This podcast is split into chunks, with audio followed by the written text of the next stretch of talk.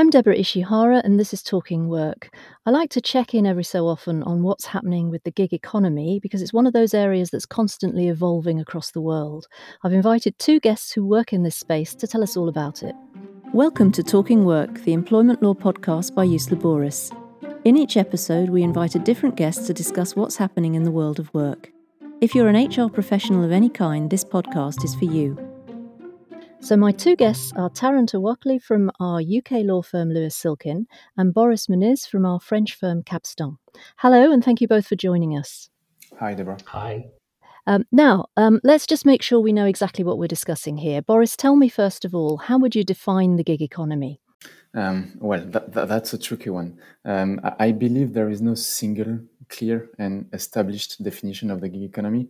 And probably this expression reflects different realities depending on the country and its legislation. But generally speaking, uh, the gig economy defines a way of working that is based on people having more flexible jobs with a remuneration system that is directly related to the tasks performed rather than the time spent at work, and very often with a higher level of autonomy. Okay, and what's different for workers within the gig economy about the way they work compared to people in more traditional settings? Um, well, in France, you can only either be employed or self employed. Uh, gig economy workers in France are mainly self employed. Um, salaried work is highly regulated and not flexible. Uh, for example, it is normally not possible to offer part time contracts for less than 24 hours a week, and three quarters of the employees in France are working under permanent full-time contracts. Uh, working for a company as an employee means working under subordinate relationships, which means working for someone who has the power to give instructions, to monitor the way the work is done, and to impose sanctions if it's not done properly. Uh, on the contrary, of course, self employed workers never work in a subordinate relationship, they work under a commercial contract. But more generally, Uh, the way of working in the gig economy can often be described as more flexible and autonomous. You work or don't work according to your own decision. You carry out your missions on your own independently, and you often work at the same time for several companies, clients, even if they are uh, competitors. Okay, now there seem to be both benefits and potential downsides to working in the gig economy. Taran, could you set out the pros and cons for us? Of course there's there's an obvious tension here. On the one hand, being a self employed contractor affords you the autonomy that Boris has mentioned already and has proved hugely popular, as we've seen with the success of various tech companies and other platforms who have grown significantly in recent years using these sorts of models, and also the general rise in individuals deciding to work under this status outside of those more traditional structures. However, typically, contractors don't benefit from normal employment protections, which are normally applied only in respect of employees. Things like protection from dismissal, and in many markets, actually, even the minimum wage, rights to holiday pay, and pensions or social contributions. So much of the case law around the world has been about ensuring that this balance is right. When should individuals be protected by employment legislation because they are in a subordinate relationship providing their personal service? It's worth saying for the UK, and unlike France and many of the other markets of the world, we actually have three employment statuses with an intermediate category here of worker. Um, because we like to make things complicated, we have two tax statuses, and these individuals who are workers are normally self employed for tax purposes, but benefit from some, but not all, employment rights. And much of the case law in the UK has focused on the question of whether these individuals in the gig economy fall into the definition of worker rather than that of employee. Okay, so in cases where there is a lack of protection in law, then, are there things the platforms themselves can do to protect gig workers off their own bat, as it were? Absolutely. And I think platforms have been alive to these sorts of issues for a while now. And we've seen various examples of attempts to address some of the concerns around insecurity and to bolster the protections for individuals who do operate in the gig economy. So I think four years ago or more now, we saw Deliveroo closely followed by Uber and others rolling out insurance products for individuals who operated via their platform covering things like third party liability, but also personal injury and accident cover for those actually working via the platforms.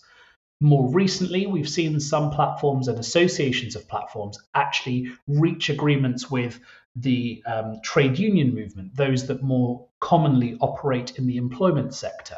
So, in the UK, for example, we've seen Hermes, a parcel delivery company, and more recently Deliveroo, reaching voluntary agreements with one of the major trade unions to provide additional protections to individuals who use their platforms. Uh, and going further still, we've seen situations in, in markets like Italy where associations of platforms have actually sought to enter into collective bargaining agreements with representatives of unions to provide sector based protections for those that work in the industry. So there is quite a lot that can be done. And actually, we've seen some positive legislative changes in this regard. And I think there have been some changes in the last few years in France, which Boris, you might actually be able to shed some light on in terms of some of the additional protections that have become available in your market as a result of legal changes? Yes, yes, sure. Um, today in France, we have a piece of legislation that is dedicated to platform workers, in which uh, it is specified that the platforms have a corporate social responsibility towards workers. Uh, the law provides, for example, that the platform must pay the cost of insurance against work accidents, the cost of training actions, these kind of things, um, platforms are also invited to adopt a, a, charter in which additional measures can be provided, in particular to improve uh, working conditions. Okay, so let's delve in now to the perennial question of whether platform workers should be treated as employees or self employed people, with a nod here to the fact that in a few countries, such as the UK, there is some middle ground. There have been court cases all over the world about this, and the judgments don't all go in one direction. So, to get a flavour of this, maybe each of you could tell us about a case you've heard of in your country and the conclusions the court reached. Yes, I'm going to start on this one. We had a very interesting ruling by the French Supreme Court uh, in April. Uh, it's the latest ruling by the Supreme Court uh, on the gig economy, by the way. Uh, it related to Voxtur, known as Le Cab, uh, which offers a chauffeur driven service like Uber. Uh, one of the drivers claimed he should be under an employment contract, and the Paris Court of Appeal agreed because the company was providing drivers with a smartphone and a car via a rental system. Drivers were geolocated. The driver's fees was set by the company, uh, and the company was able to sanction the drivers through a kind of rating system. But the Supreme Court has overturned this ruling. Uh, it thought the reason given by the Appeal Court were insufficient to show that there was a subordinate relationship between the platform and the driver. This decision goes against some previous decisions of the Supreme Court itself against Take It Easy or Uber, which seemed to consider that some key aspects of the way the platforms work were in themselves indications of subordination. For example, it was the case uh, of uh, geolocation. With this latest ruling, the court has returned to a more traditional analysis and requires the worker to demonstrate the existence of instructions given by the platform control of the performance of the work, and the power of sanction. Coming to look at the situation in the UK, then, um, despite the fact that France has the um, impressive record of having three cases before the Supreme Court on this sector, I would uh, argue that the UK's probably had more case law on this topic than any other market I'm aware of. And I think we've actually been left in a situation where we have some pretty clear ground rules. Um, our Supreme Court, uh, in a case involving Uber drivers again, uh, where it held that they were workers under domestic law, made clear that the purpose of employment legislation, in particular the definition of worker in the UK, is to protect vulnerable workers. And the fact that a putative employer can dictate the contractual terms means that courts should be skeptical about those terms and consider the reality of the relationship in the round, considering the contract and the practices together through the lens of ensuring appropriate protection for vulnerable workers before making a decision on their status. So, if the courts were looking at uh, whether an individual was a worker, they would apply the simplified test in the UK to decide whether someone is a worker, and on an employment status test, much like what Boris has described for France, a more multifactorial test looking at overall control and subordination.